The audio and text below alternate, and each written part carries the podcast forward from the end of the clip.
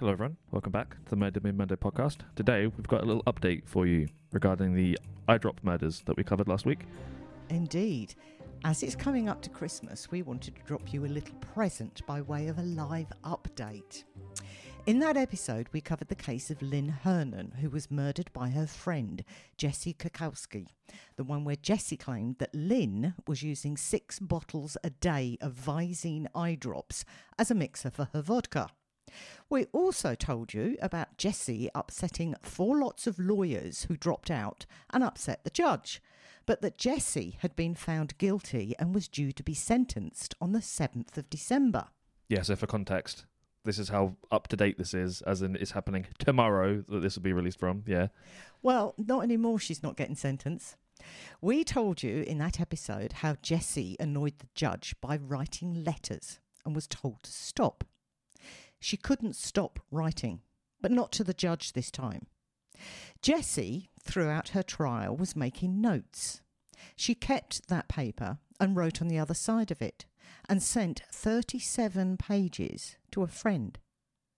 In that letter, Jessy asked the friend to create a whole fake scenario of forged documents and an audio tape to make out that Lynn, the victim, was really ill and did, in fact, take her own life. Yes, Jessy asked this friend to create a forged suicide letter and recording of Lynn. Letters getting forged, okay, maybe if you had genuine samples of handwriting and you were a forger. Jessy actually wrote out a script for the recordings and the letters, urging the friend to use possibly voice changing software, maybe have music or film in the background, but make sure it's all stuff that would have been available when Lynn died five years ago. Did she write this during the trial? Yeah, I think so. Or at some point when she's in her cell. I'll get into obviously this is how this has all come out. The motive for killing herself wasn't just because Lynn was ill. No. Jessy wanted the friend to make out Lynn had killed herself because Lynn killed her own mother years ago. And get this Lynn was to admit that she had killed her mother by using Visine eye drops. The friend was to go as far as actually getting some sort of forged, handwritten, backdated, and notarized confession letter from Lynn confessing to it all. Notarized. How? Now, I will send the links out for this. But how they got their hands on all of these documents, it was first on the Law Channel and Court TV. But since then, on Twitter, screenshots of this notes or this letter, parts of it have been published, and I will read you from one. Jessy tells the friend things you will need computer, paper, envelopes, stamps, address labels, cassette, old school, cheap one, able to voice record, gloves a must. And if you help, make sure you wear gloves because you're not getting into trouble. You're helping me. When it's done, which I need as soon as possible before the 7th of December, which is underlined, and then says sentencing, the sooner the better. If there is an easy way, and if possibly, I'd like copies of the tape, but if it's too much, I'll just be fine. And she goes on and on and on, breaks it down step by step what this person's to do and who's to send it to. She wants it to go to Fox News, ABC News, and she specifies certain reporters as well. In that letter, Jessy also reiterates that she did not kill Lynn, nor did she steal Lynn's money. Jessy also says that if the friend doesn't want to help her, she doesn't have to, but absolutely must not tell anyone about the letter. You may wonder why the letter wasn't stopped by the prison. Because, allegedly, the letter says that both Jessy's lawyers were on board with it, and one of them had even concocted the plan. And Jessy had actually managed to con her lawyer into delivering the letter to the friend. The friend was hell no and handed the letter over to authorities. I was going to ask that. Did the friend express any interest in trying to help? No. There's a difference between trying to help your friend that's in prison and actually provide them maybe some support, but to just straight up make shit up. It was bizarre. On the 30th of November, one of Jessy's lawyers dropped out or tried to, and the other one wrote to the court begging them to let her stop representing Jessy, as she was afraid this whole mess would mean she would lose her law licence. She was the one who gave the friend the letter, I believe. Jessy promptly said, Not me. I didn't write it. Nothing to do with me.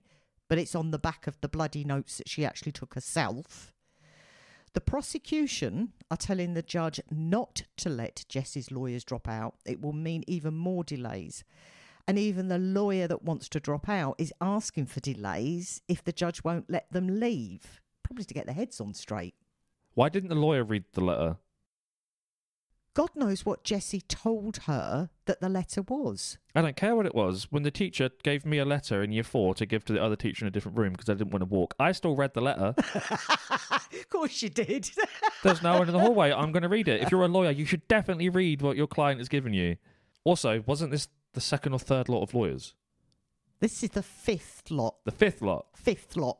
Right, you get three. Any more than that is you. Good point. Very, very good point. A lot of watchers are now asking what can be done about Jessy's attempt to change law teams. Could or should there be a limit put upon how many times they can be changed? As long as they're not for stupid reasons, it should be allowed to happen each time because it is possible that you can get five incompetent lawyers in a row. But she's not firing them. They're all quitting on her because she's such a pain in the ass. And depends how you could spin it. It could be because they don't think they're competent enough. So, it, on on some grounds, I'm going to protect someone's ability to try to do that at least. But I mean, she's not doing herself any favors by b- doing a step by step fucking cooking recipe on how to fraud the government or whatever. No, She isn't paying for any of this defence either. The state is. And there will come a point where there's no one, surely, that will take her on as a client unless forced to. unless it's people that are just getting into law because they need it, And or then, some weird pro bono thing. But then you're not going to get a suitable representation, are you? no. And then she's going to claim, you know, incompetent and. Trial, yeah.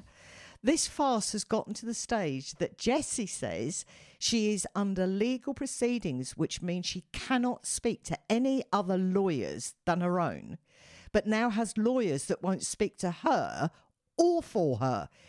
Yet Jessy has been able to speak to a producer from a TV channel to tell them this and still denies any of this has anything to do with her. And it's still going on. We are in the evening here in the UK. I have been watching this explode for the last 12 hours. Just before we come on air, I did a final sweep for information. Something may be going on in court at the moment that just hasn't been reported on. I do not know. But that's where we're at. The prosecution doesn't want any delays, they want her sentenced. Her lawyers don't want anything to do with her, and she's still sat there going, "Mm, I didn't do anything. It's not the same as a normal delay, like COVID or just a general delay that can happen. Yeah. She's this been, is with some extra spice, isn't it? yeah. She's been found guilty. So I think they'd struggle with time delays. Theoretically, she could get 18 months in prison. So theoretically, she could sit there for 18 months and not actually know what she's getting because every time she tries to do it, If she's already been found guilty, though, what's the purpose of trying to get new lawyers each time? Especially now you're going to be on your sixth team. What's the point of that? You've already been sentenced. Is it try to get a more lenient sentencing, or to just try to get the whole thing thrown out? no, both, it, they will automatically argue Ineffective counsel. And that their client is innocent, please dismiss it, even though she's been found guilty. And then the prosecution will say, We want 35 years. And they will say, No, no, no, no, she's got all of these problems, all of these things. They'll try to haggle it. Yeah. Yeah. And that's what they need somebody there for. This is bonkers. This is absolutely bonkers. And this episode kind of needed to be made because it's a it's a more long-winded version. You can't really you can't really just add this on to another podcast No, that we're doing. This part would normally be in a case autopsy that we release for our Patreon subscribers. And we wanted to use this as an opportunity to say we're not releasing an episode on Christmas Day, which happens to fall on a Monday this year. I know after eating the turkey, the presents and stuff, you usually left with a few hours to listen to a podcast, but you already want to cave your family member's head in anyway. You don't exacerbate it with a true crime podcast because it give you ideas. so on that, thank you very much for listening, and we hope you enjoyed the update. And we'll see you next time. Peace. Bye.